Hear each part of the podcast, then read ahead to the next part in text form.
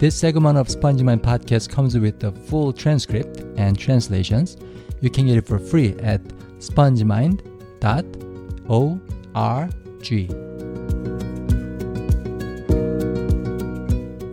안녕하세요. 스펀지마인드 존슨입니다. 어, 영어, 한국어 사이 번역을 하면서 진짜 번역하기 힘든 영단어가 몇 개 있어요. 그 중 하나가 바로 kind라는 단어입니다. 이 단어를 온라인 사전에서 찾아보면 보통 친절한이라고 나와요. 근데 이건 사실 정확한 번역은 아니에요. 한국어에서 친절하다는 말은 주로 가게나 식당에서 일하는 사람 또는 뭐 안내해 주는 사람 이렇게 서비스 업종에서 일하는 사람이 손님한테 직업상으로 잘해줄 때 쓰는 말이에요. 항상 그렇지는 않지만 주로 그럴 때 씁니다. 근데 영어를 오랫동안 배우고 사용하면서 제가 느낀 건 kind는 그럴 때 쓰는 말이 아니라는 거예요. 뭔가 더 깊은 뜻이 있는 말이라는 거죠. 영어에서 kind랑 비슷한 단어로는 nice라는 말이 있죠. 이 두 단어가 다른 사람을 대할 때 어떻게 대해주느냐, 그걸 표현하는 단어라는 점에서 비슷합니다. 하지만 이 두 단어는 또 굉장히 달라요. 제가 이 두 단어가 다르다는 걸 확 느꼈던 거는 어떤 유튜브 동영상을 통해서였는데 제목이 Don't be nice 였어요. 제목이 재미있어서 클릭해서 봤는데 그 사람이 하는 말은 이거예요.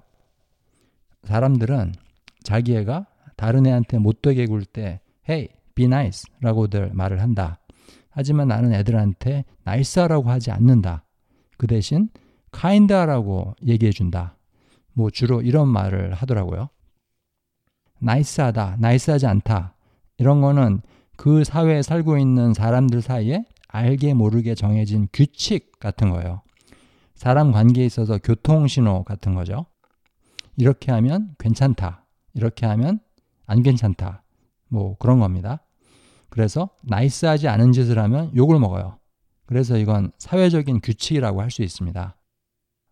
반대로 kind는 사회적인 규칙이라고 할 수는 없어요. 꼭 지켜야만 하는 건 아니니까. 카인드하지 않다고 해서 욕을 먹지는 않습니다. 이 두 단어의 구체적인 예를 들어보면 옷가게에서 옷 파는 사람이 손님한테 친절하게 대하는 거 아니면 사람을 처음 만날 때 상대방에게 웃어주는 거 이런 것들은 다 나이스한 거예요.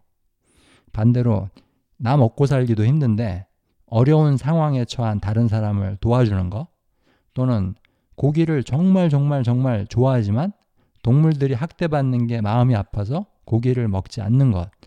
이런 것들은 다 카인드한 거예요.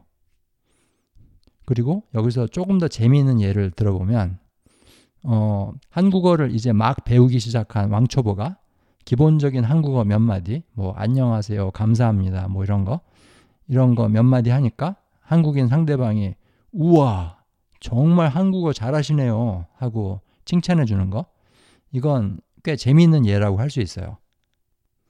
이게 아주 간단한 말을 한 거라도 발음이 너무 좋아서 진짜로 감탄하는 경우도 있어요. 저는 그런 걸 말하는 게 아닙니다. 그건 나이스도 아니고 카인드도 아니고 그냥 자기 생각을 솔직하게 말하는 거예요. 여기서 제가 얘기하고 싶은 건 그런 경우가 아니라 그렇게 잘한다고 생각하지 않는데도 무지 잘한다고 치켜 세워주는 경우 그거예요. 영어로는 You're just being nice 라는 반응이 나올 수 있는 그런 경우 이건 분명히 kind한 게 아니라 nice한 겁니다. 진심이 들어가 있지 않기 때문에 그냥 상대방의 기분을 좋게 해주기 위해서 한 행동일 뿐이에요. 근데 nice냐 kind냐 이게 좀 애매모호한 경우가 있어요. 예를 들어 무거운 짐을 들고 계단을 올라가는 할머니 짐을 들어드리는 것 이게 단순히 나이스한 거냐 아니면 나이스한 걸 넘어서서 카인드한 거냐 이게 애매모호한 경우들이 있는데 그건 그 사람의 의도에 따라 결정돼요. 할머니 짐을 들어드리는 거 만일 그 행동이 노인들을 공경하는 그 나라의 문화에서 나온 거라면 또는 그렇게 하지 않으면 나쁜 사람이다.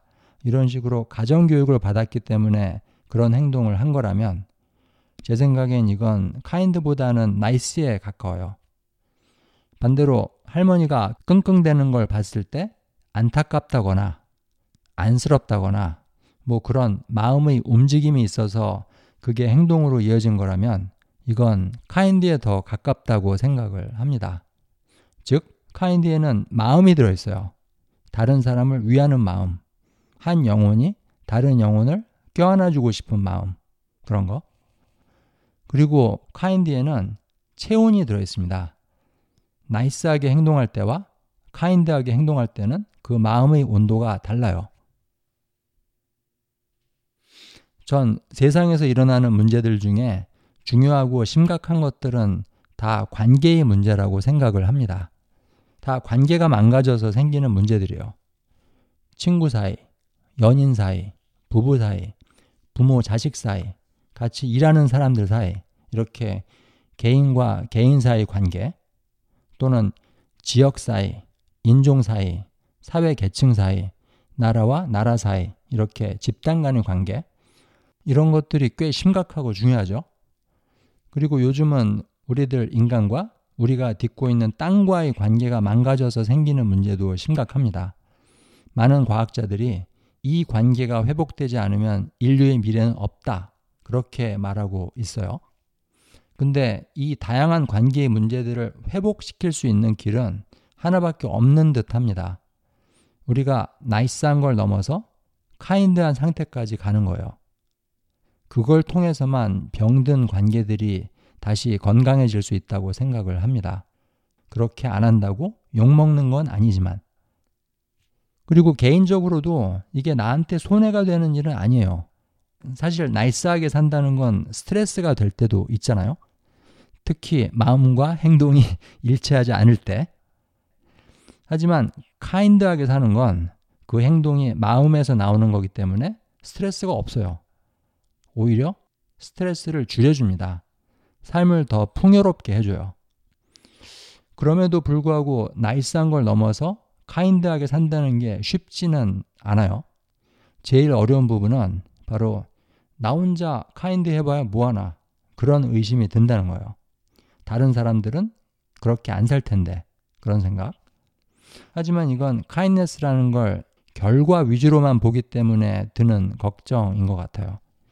이걸 어떤 결과를 얻기 위해 한다기보다는 재미, 재미를 위해서 한다고 생각하면 더 좋을 것 같습니다. 여러분 손전등 아시죠? 손전등? 어렸을 때 그거 갖고 놀면 참 재미있었는데 특히 정전 됐을 때. 저 어렸을 때 한국에서는 정전이 많았거든요.